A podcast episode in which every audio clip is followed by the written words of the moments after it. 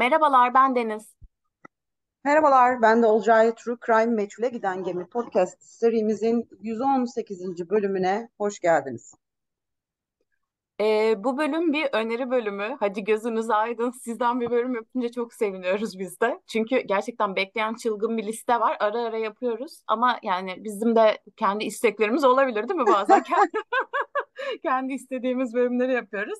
Bu bölüm sevgili Tuluhan Sena'nın önerisi. Çok teşekkürler. Yani gerçekten derin bir araştırma sürecine girdik. Bizim bu böyle işte e, şey bölümlerden biri olacak bu. Çok dinlenecek bölümlerden biri olacak. Gerçi siz çok garip bölümleri seviyorsunuz. Ben tam anlayamadım neyi sevdiğinizi ama bence güzel olacak yani. Haydi başlayalım. Evet, e, İtalya'dayız efendim. Leonardo Cianciolli'den bahsedeceğiz. Yine e, muhteşem İtalyan camla. Kendisi ünlü bir İtalyan. Neden ünlü? Ona birazdan geleceğim. İtalya'dan daha önce İtalya'dan daha önce ne yaptık? Vatikan yaptık. Bir şey daha yapmış Evet, mıydık? İtalya'yı ihmal ediyoruz biz ya. Vatikan yaptık. Vallahi hatırlamıyorum. Galiba bir şey yapmadık başka. Evet, İtalya'ya bir şey yapalım biz bakalım. Evet, e, bu hikayeyi anlatırken sadece Leonardo'dan bahsedemem. O yüzden Leonardo'nun biraz geçmişinden bahsediyorum ve 1800'lerin ortasındayım şu anda. Leonardo Cianciolli'nin annesi Emilia, Avellino ilindeki Mantella isimli şirin Güney İtalya kasabasında doğmuş. Bu filmlerde gördüğümüz muhteşem dağlarla çevrili doğası şahane olan çok özel bir yer. Günümüzde de kestaneleriyle meşhur. Eğer toprak palomina kestanesi yetiştirmek istiyorsanız buraya gidebilirsiniz ya da bu kestaneye ulaşmak istiyorsanız buraya gidebilirsiniz. Evet, Leonardo'nun annesi Emilia çok iyi bir aileden geliyor. Varlıklı bir aile. Sosyal statüde şahane, çok yüksek bir yere sahipler. Montella toplumunun üst kademelerinde büyük bir nüfuza ve saygıya sahipler. Ve Amelia bir çocuktan genç bir hanımefendiye dönüşürken muhteşem güzelliğiyle dikkat çekiyor. İşte herkes onun peşinde, onu gören bir daha bakıyor falan. O tarz bir güzellikten bahsediyoruz. Ailesi de çocuğun güzel olmasından mutlu. Çünkü e, hali hazırdaki statüleri ve bu güzellikleriyle beraber, kızlarının güzellikleriyle beraber ileride e, çocuğuna hayırlı bir kısmet bulacaklar efendim. Yani kimi isterse onu elde edebilir. Dolayısıyla alıştığı rahat hayatı devam ettirebilecek bir koca bulabiliyor. Bunu söylememe bile gerek yok. Hepimiz Türkiye'de büyüdük. E, İtalya'da da çok farklı değil ki 1800'lerin ortası. Görücü usulüyle evleniyorlar. O dönem ne flörtü zaten. E, ne yapıyorlar? Genelde eğitimleri bittikten sonra 18 yaşından biraz önce evleniyorlar. Eğitim derken fen, sosyal, matematik falan değil. O zamanlarda kadınların böyle şeylere ihtiyacı yok. İroni, ironi yapıyorum arkadaşlar, ironi yapıyorum. Birkaç dil konuşmayı öğreniyorlar. Birden fazla enstrüman çalıyorlar, şarkı söyleyebiliyorlar. Hem yağlı hem de sulu e, boya resim yapabiliyorlar. İğne oyası becerilerine sahip olabiliyorlar. Ayrıca zarif bir ev sahibesi ve ev kadını olabiliyorlar. Eğitimlerinin kapsamı bu.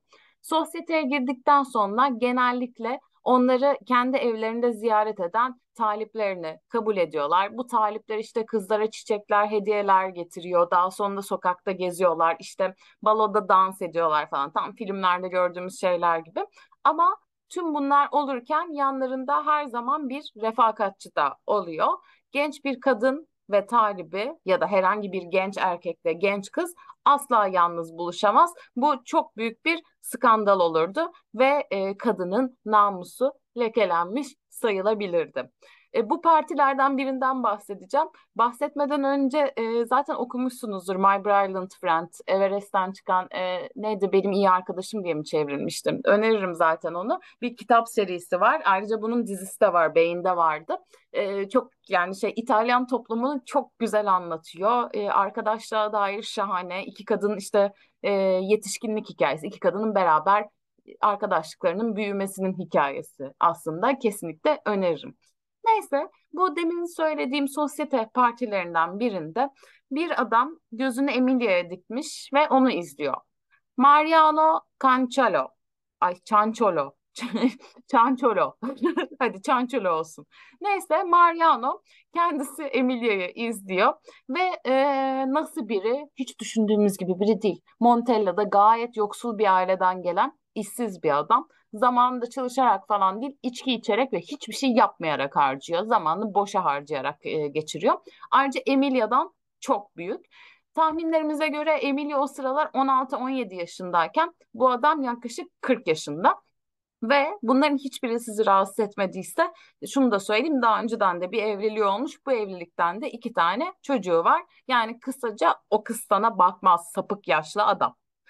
Ee, adam bunun da gayet farkında. Ve ne yapıyor? Bir gün kızın peşine takılıyor ve ona tecavüz ediyor. Emilia varlıklı ve e, işte çok iyi bir aile olmasının yanında dindar da bir ailede yetiştiği için bu konuyla ilgili inanılmaz bir utanç hissediyor. Tanrı'nın onu cezalandıracağını düşünüyor ve e, hiçbir şey olmamış gibi kimseye söylemeden hayatına devam etmeye çalışıyor. Ve bir noktada hamile kaldı ortaya çıkıyor. Hamile kaldıktan sonra ailesine bütün detayları anlatıyor. E, uğradığı tecavüzü anlatıyor. Aile ne yapıyor? Polise mi gidiyor? Hayır. Adamı mı dövüyorlar? Hayır. Adama gidiyorlar, adamın yanına gidiyorlar ve Emilia'yı tecavüzcüsüyle evlendiriyorlar. Yani Emilia işsiz, yaşlı, tecavüzcü bir alkolikle evleniyor. Evliliklerin en başından beri kocasından şiddet görüyor Emilia. Ee, hamile olduğunun tekrar altını çizelim. Bir yandan da sosyeteden dışlanmaya başlanıyor. Çünkü evlenmeden biriyle beraber olmuş. Artık partilere çağrılmıyor. Evlenmeden biriyle beraber olduğu için kimse onu görmek istemiyor. Ailesi ne yapıyor? Ailesinin umrunda mı? Ee, yok, ailesinin de bu olaylar hiç umrunda değil. Çünkü onun artık bir kocası var. Ailesi onunla ilgili endişelenmek zorunda değil. 18 Nisan 1894'te tecavüz sonucu kaldığı hamilelikten e, bir bebeği doğuyor ve bu bebeği en başından beri yaşadığı korkunç olayların sonucu olarak görüyor. Bebek bir kız, ismi de Leonarda. Leonarda'nın hayatı başından beri trajikti. Annesi onu hiçbir zaman sevmedi. En ufak hatasında onu aşağıladı, fiziksel şiddet uyguladı. 3 yaşındayken babası öldü. Tecavüz yaşlı adam o 3 yaşındayken öldü. E, bu Emilia için, anne için iyi bir haber. Çünkü artık başkasıyla evlenip eski sosyetik hayatına dönebilir. Yani adamdan kurtuldu artık. Çok büyük bir yükten kurtuldu. Belki ailesinin evine dönebilir. Belki biriyle evlenmesi de gerekmiyordur. Aa, ailesi onu eve geri almıyor. Bu skandaldan sonra onu kimse istemiyor.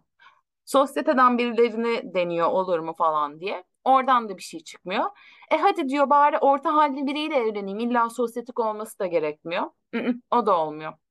En sonunda kız artık 5-6 yaşındayken mafya bağlantısı olan bir suçluyla evleniyor ve e, bayağı mafyanın gelini oluyor. Neyse efendim e, çocuktan devam edelim çünkü bizim olayımız burada çocuk. Leonardo ilk intihar girişiminde bulunduğunda 13 yaşındaymış. Çarşaflarını kullanarak bir ilmek oluşturmuş ve kendini tavan kirişlerine asmaya çalışmış. Ama e, asmaya çalışırken bu düğümler çözülmüş ve birazcık yaralanmış işte e, vücudunda bazı yaralar var. Daha sonra yazdığı bir otobiyografide annesinin bu intihar teşebbüsünü dahi fark etmediğini anlatıyor. Bir yıldan kısa bir süre sonra kendisini tekrar asmaya çalışıyor ama yine başarısız oluyor. Kendisi artık Leonardo artık bir genç kız, hoş bir kız ve annesi de onun güzelliğinin farkında. E, mafya adamdan sonra sosyetik hayata dönmek için tekrar bir umudu var. Bu size kimi çağrıştırıyor? Kızını sosyeteye sokmak için evliliği düşünen sizi kimi çağrıştırıyor Olcay? Firdevs Hanım aptallık etme. Aynen öyle. Tam olarak Firdevs Hanım gibi kızını zengin ve sosyetik biriyle evlendirip onun annesi olma sıfatıyla eski şahane dünyasına dönme peşinde. Bu planla ilgili e, şöyle bir sıkıntı var. Kızının bu plandan haberi yok. Kızının annesinin, ona çok da şefkat göstermeyen annesinin kendi sosyeteye girmesi için ona planladığı böyle işte e, sosyetik adamları e, adamlara kızını verme çabasından hiçbir e, haberi yok. Söylemiyor. Niye söylemiyor biliyor musunuz? Çünkü umurunda bile değil. Niye söylesin? Ama kız ne yapıyor? Leonardo ne yapıyor? 1917'de nüfus memuru Raffaello Penserdi ile evleniyor. Annesi bu evliliği hiç onaylamıyor. Hatta ona kendisini lanetlediğini söylüyor. Neden? Rafaela zengin değil, sosyetik değil. Para kazanıyor, alnının akıyla parasını kazanıyor ama bir memur. Ama onu seviyor. Birbirlerini seviyorlar. Görücü usulü falan değil yani. Annesi artık hikayemizden tamamen çıkıyor. Sanırım hiç bahsetmeyeceğiz bu noktadan sonra. Çünkü bu evlilikten sonra asla kızıyla konuşmuyor.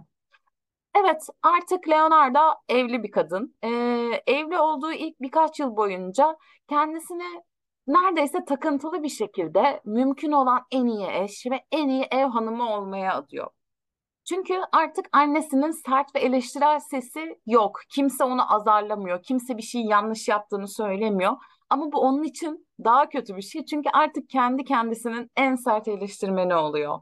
Yani ne bileyim işte evi çılgınca süpürüyor, gidiyor en iyi yemekleri yapıyor falan. Ama kocası böyle beklentileri olan biri değil. Kocası gerçekten iyi biri ve eşinin bu mükemmellik takıntısını falan da anlamıyor.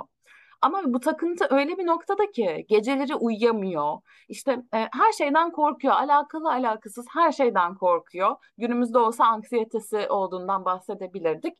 E, kendisine böyle imkansız challenge'lar koyuyor. Böyle acayip hedefleri var ve büyük bir ailesi olsun istiyor. Mümkün olduğu kadar bir sürü çocuğa sahip olmak istiyor. E, burada biraz üzücü şeylerden bahsetmeye başlıyorum. Evliyken kendisi 17 kez hamile kalıyor. Bu 17 hamilelikten maalesef 3'ü düşük nedeniyle e, olumsuz sonuçlanıyor. Çocuklar kaybediliyor ve kalan 9 çocuk da genç yaşta vefat ediyor. Dolayısıyla hayatta kalan 5 çocuğu var o sırada. Kendisi tüm bu takıntıları da birleşince yaşadığı her şeyi birleştirdiğinizde tahmin edersiniz ki görebileceğiniz en koruyucu anne. Çocukları konusunda obsesif. Günümüzde de kadınların şey yaptığını e, biliyorum. Gece işte çocuğu uyurken nefesini dinliyor falan. Sen Robin'in nefesini dinler miydin daha küçükken? Ya da şimdi? Şimdi dinliyorsan biraz tuhaf ama. Yok şey dinliyorsun ya. Bakıyorsun böyle nefes alıyor mu diye. Garip bir takıntı o.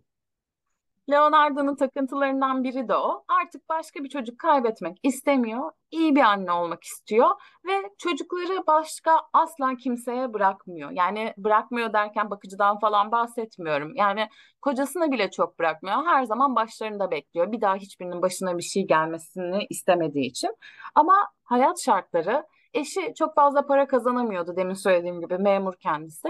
O yüzden eşine yardım et, etmek istiyor. O da para kazanmak istiyor ve bir bankaya temizlik işine gidiyor. İşinde de çok iyi bu arada. E, araştırdığım kadarıyla böyle değişik kimyasallarla işte bir çamaşır suyu yapıyormuş. İşte onlarla yok yumuşatıcısı bilmem nesi falan. Hepsi kendisi test ederek yapıyormuş. Çok da anlıyormuş bu işten. Pırıl pırıl yapıyormuş her şeyi. Her şey yolunda giderken maalesef bir gün evine döndüğünde çocukları bırakmıştı evde e, çalıştığı için. Çocuklarından biri yine ölüyor. Maalesef dört tane çocuğu kalıyor. E, ne yapıyor? İşe devam ediyor. En azından para kazanma peşinde. Bir gün temizlik yaparken tabiri caizse şeytana uyuyor. Bir bankanın temizliğini yapıyordu ya. Banka defterleriyle ilgili bir dolandırıcılık yapıyor. Galiba oradan kendisini çek senet bir şey yazıyor böyle. Bu da ortaya çıkıyor ve 1927 yılında maalesef bu dolandırıcılık suçundan hapse atılıyor. Leonardo bir grup bir hemşire ay e, ne hemşiresi bir grup rahibe tarafından yönetilen eski bir rahibe manastırına yerleştiriliyor ceza olarak. E, uyanık oldukları her anı kontrol eden rahibeler var. Kadınlardan uslu durmaları, sessiz kalmaları ve asla çizginin dışına çıkmamaları bekleniyor. Ve eğer bunların dışında bir şey yaparlarsa rahibeler cezalarına bu işte hapiste geçirdikleri cezaya keyfi olarak yıllar ekletebiliyorlardı. Ve bunu gerçekten takip edecek ya da düzenleyecek hiç kimse ya da hiçbir kurum yok. Orada yani Allah'a emanet gibi o rahibelere emanetsin. En ufak hatanda seni oradan çıkartmazlar yani. O yüzden boyun eğmek zorundasın. Neyse ki Leonardo da hayatının büyük bir bölümünde öfkeli ve otoriter bir kadınla yaşadığı için kendisini sessiz böyle dikkat çekmeyen biri olarak göstermeye alışık. Başını eğdi, söyleneni yaptı ve beladan uzak durdu. Nitekim gerçekten de 18 ayın sonunda serbest kalıyor ve evine dönüyor. Ama evine döndüğünde yine onu pek tatlı şeyler beklemiyor. Leonard'ın hayatı çok zor arkadaşlar. Yani her anı beni çok etkiledi, çok rahatsız etti. En sonunda konuşuruz zaten. Her şey cehenneme dönmüş. Kocası Rafael bu banka olayından, dolandırıcılık olayından sonra e, işini kaybetmiş. Karısının yaptığı şeyden dolayı onu işten çıkarmışlar ki e, bu çok yanlış bir şey yani her suç kendini bağlar yani. E, ve şey artık tüm topluluk onu dışlıyor, reddediyor. İtalyanlar da biraz Türkler gibi ya böyle şeyler olduğunda işte hırsız falan diye böyle dışlıyorlar. Ve ne yapıyor? Artık bu mahalleden onlara iş çıkmayacak, yapacakları hiçbir şey yok. Yeni bir başlangıç ümidiyle e, çocuklukken yetiştiği çocukluk evinden çok da uzak olmayan Lakedonya'ya taşınıyorlar. Kocası neyse ki burada iyi bir iş buluyor ve evi tek başına geçindirebiliyor. Efendim intihar girişimleri annesinin kocasıyla evlendiği için sözde laneti ve bu düşükleri işte hapishaneye girmesi arasında Leonardo gerçekten de hayatının berbat olduğunu fark ediyor.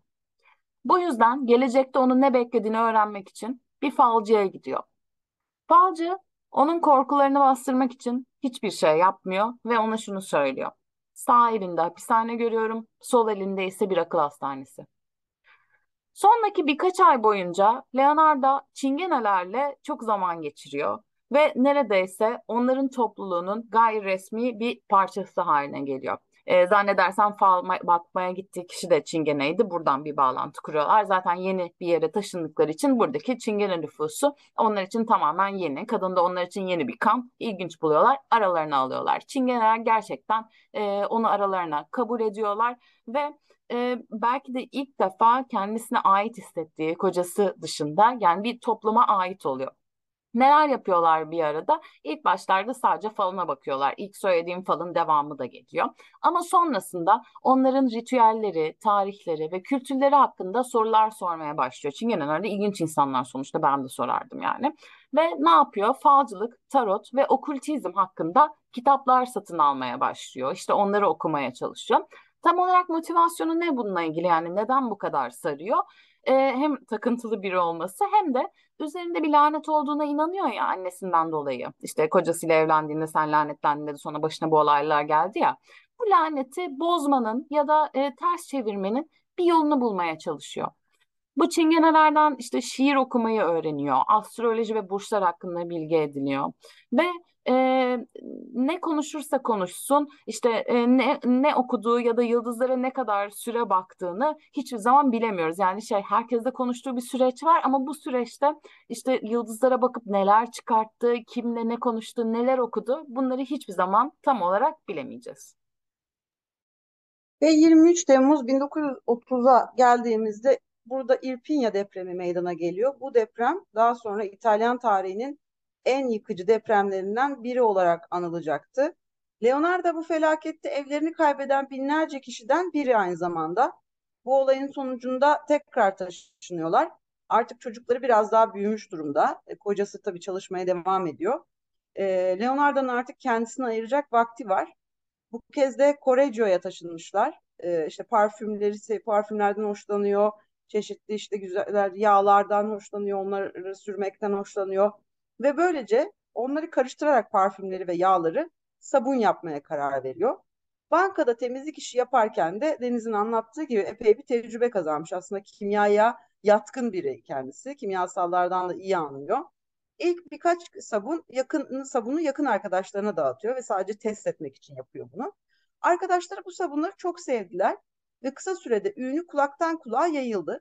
Leonardo burada küçük bir sabun dükkanı açtı ve iyi, nazik bir kadın, şefkatli bir anne ve iyi bir komşu olarak çok popülerleşti burada.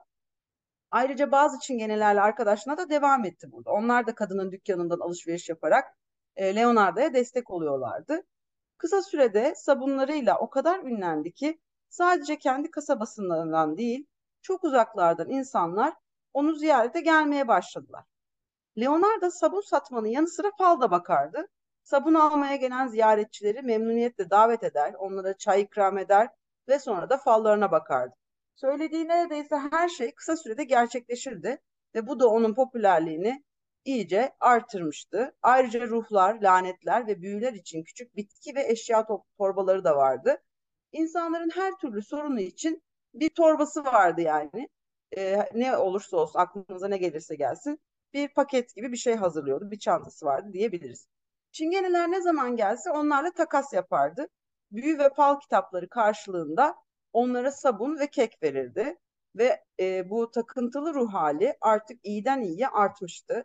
Akşamlarını metinleri araştırarak büyü ve doğaüstü hakkında, e, doğaüstü şeyler hakkında okuyup öğrenerek geçiriyordu. Amacı onu takip eden şu annesinin sözde lanetinden kurtulmaktı. Büyü yapmayı öğrendi. Bu büyüler sadece ona iyi gelmiyordu. Aynı zamanda e, pardon bu büyüler sadece iyi niyetli büyüler değil de aynı zamanda zarar veren birkaç büyü de öğrendiğini düşünüyordu. Kalbi kırık ya da intikam almak isteyen biri geldiğinde Leonardo'nun onlar içinde özel bir büyüsü vardı ve büyü öğrendikçe kendini daha güçlü hissediyordu. 1939'da Leonardo'nun oğlu Giuseppe Panzarti, en büyük oğlu ve en sevdiği çocuğuydu bu. İtalyan ordusuna katılacağını söyledi. O dönemdeki pek çok İtalyan gibi o da İkinci Dünya Savaşı'nda üzerine düşeni yapmak istiyordu.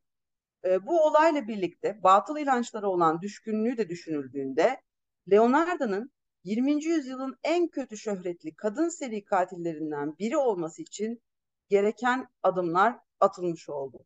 Buraya kadar dinlediğimizde böyle bir plot twist'te böyle bir e, durumla karşılaşacağımızı düşünmediniz bence değil mi Deniz? Sen e, araştırırken düşünmüş müydün? Ee, yani şey ben araştırmaya tersten başladığım için tabii ki biliyordum ama böyle anlatınca şey böyle kadını kadınla empati kurduk ya ikimiz de anlatırken sanki şeymiş gibi bir Evet, kurbanmış gibi anlattık ki kurban aslında ama biraz e, zararlı bir kurban olmuş tabii. evet. Kurbanların e, katillere dönüşmesi. Leonardo oğlunu güvende tutacağına inandığı tek şeye yöneldi. Yani bir yardım falan etmiyor. Oğlunu insan kurban ederek güvende tutacağına inanıyordu. Çünkü kendisini büyü işine fazlasıyla kaptırmıştı. Leonardo'nun oğlunu İkinci Dünya Savaşı'nda ölmekten kurtarmak için insan kurban etme fikrini nereden aldığı belli değil. Yaşadığı dönemde İtalya'da yaygın olan Roma Katolikliği Tanrı'nın önünde insan kurban, et, kurban etmeyi yasaklıyordu. Ayrıca insan kurban etmeyi benimseyen bilinen inanç ya da herhangi bir batıl inanç da yok.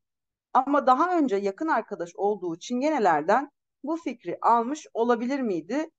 Evet, olabilirdi. Leonardo'nun ilk kurbanı Faustina Setti adında henüz evlenmemiş bir kadındı. Setti'yi 1939'da kendisine bir koca bulma bahanesiyle evine davet eden Leonardo, aile üyelerine mektuplar yazmasını ve onlara yurt dışındaki adamı ziyaret edeceğini söylemesini istedi. Ancak Leonardo Setti'yi baltayla öldürmeden önce ona ilaçlı şarap içirmişti.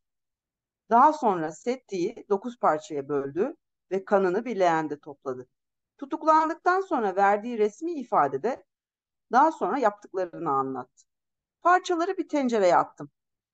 Sabun yapmak için aldığım 7 kilo kostik sodayı ekledim ve tüm karışımı parçalar koyu bir lapa halinde çözülene kadar karıştırdım.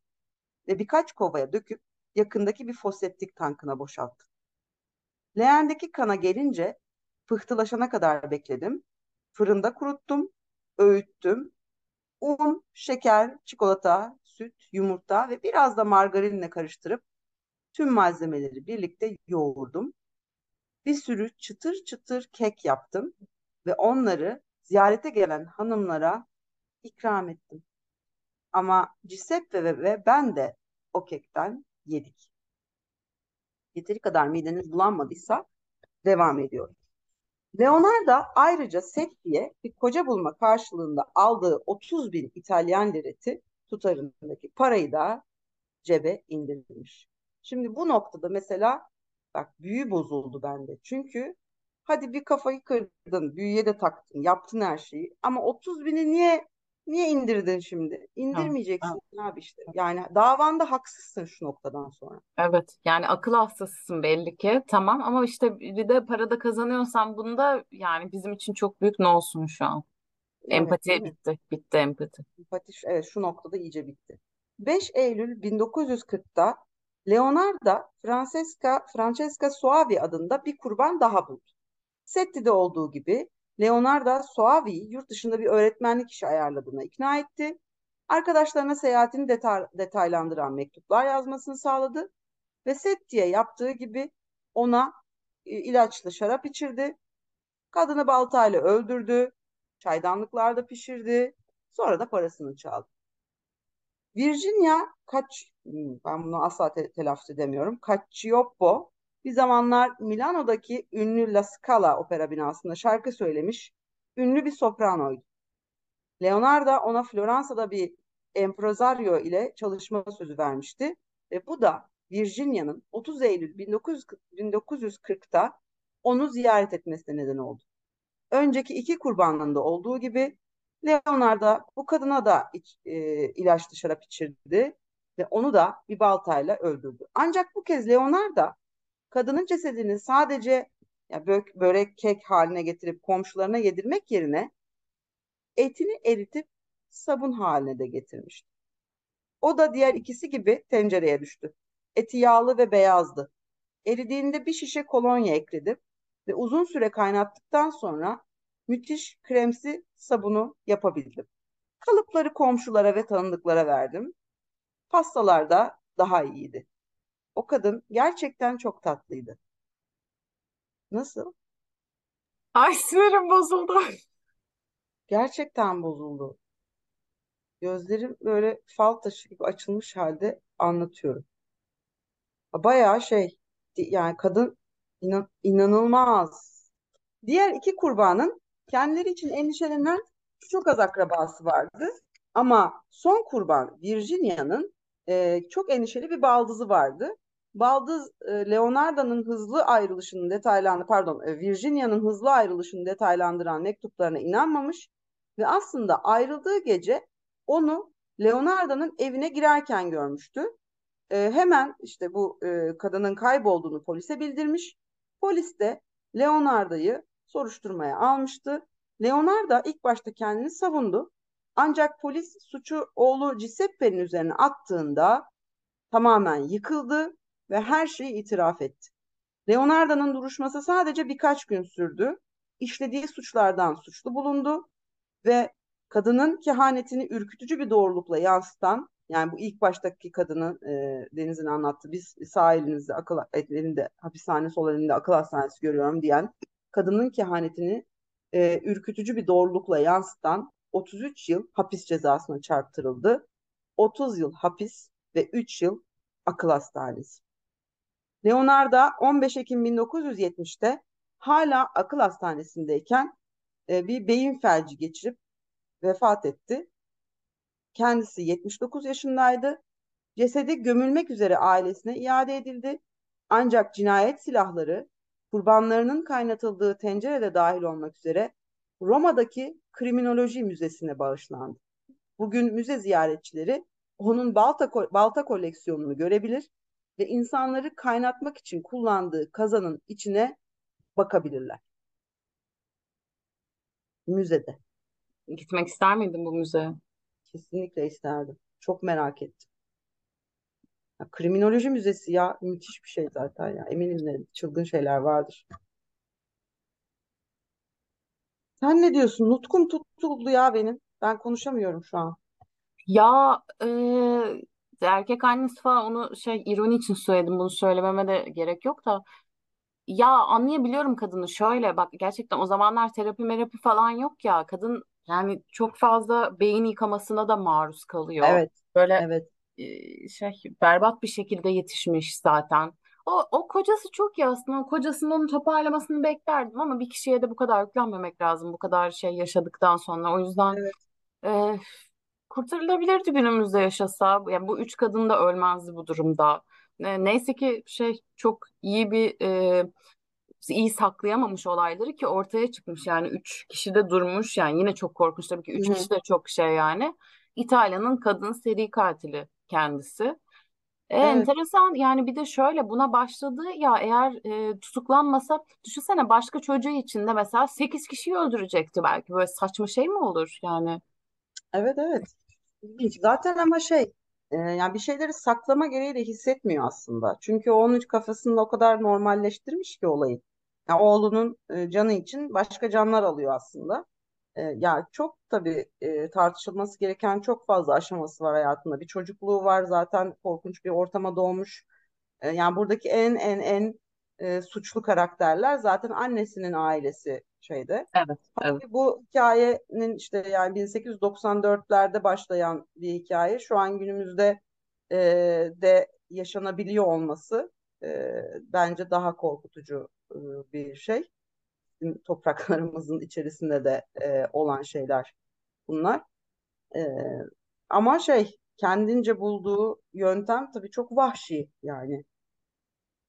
Keşke kurban kesseymiş ya. Bak Müslüman olsaymış daha belki şey olurdu. Ama bu arada bir şey söyleyeceğim. Geyik için söylemiyorum.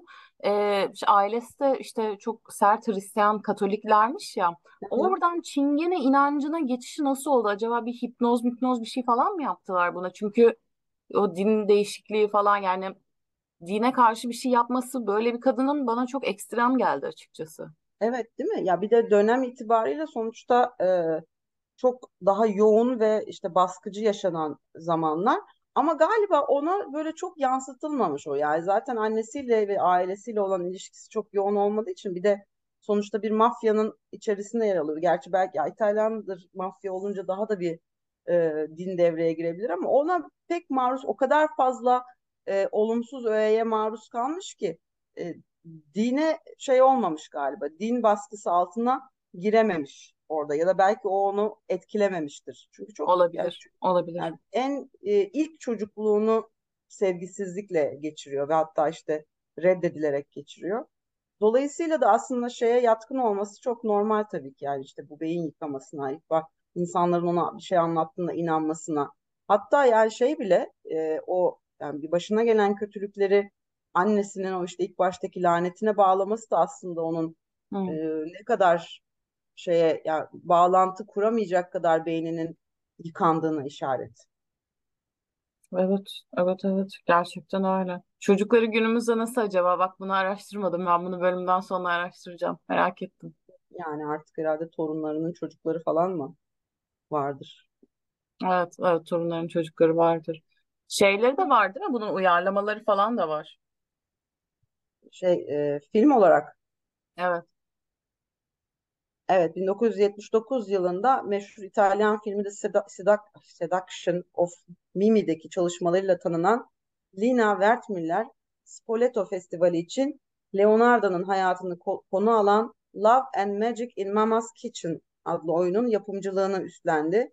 1983'te Love and Magic in Mama's Kitchen Broadway'de sahnelenmeye başladı. Bu çok isterdim bunu seyretmek bu arada. Ben de isterim. Yani inanılmaz bir şey olmuştur muhtemelen. Keşke bir yeni uyarlaması yapılsa da Broadway'e gidip izleyebilsek kardeşim.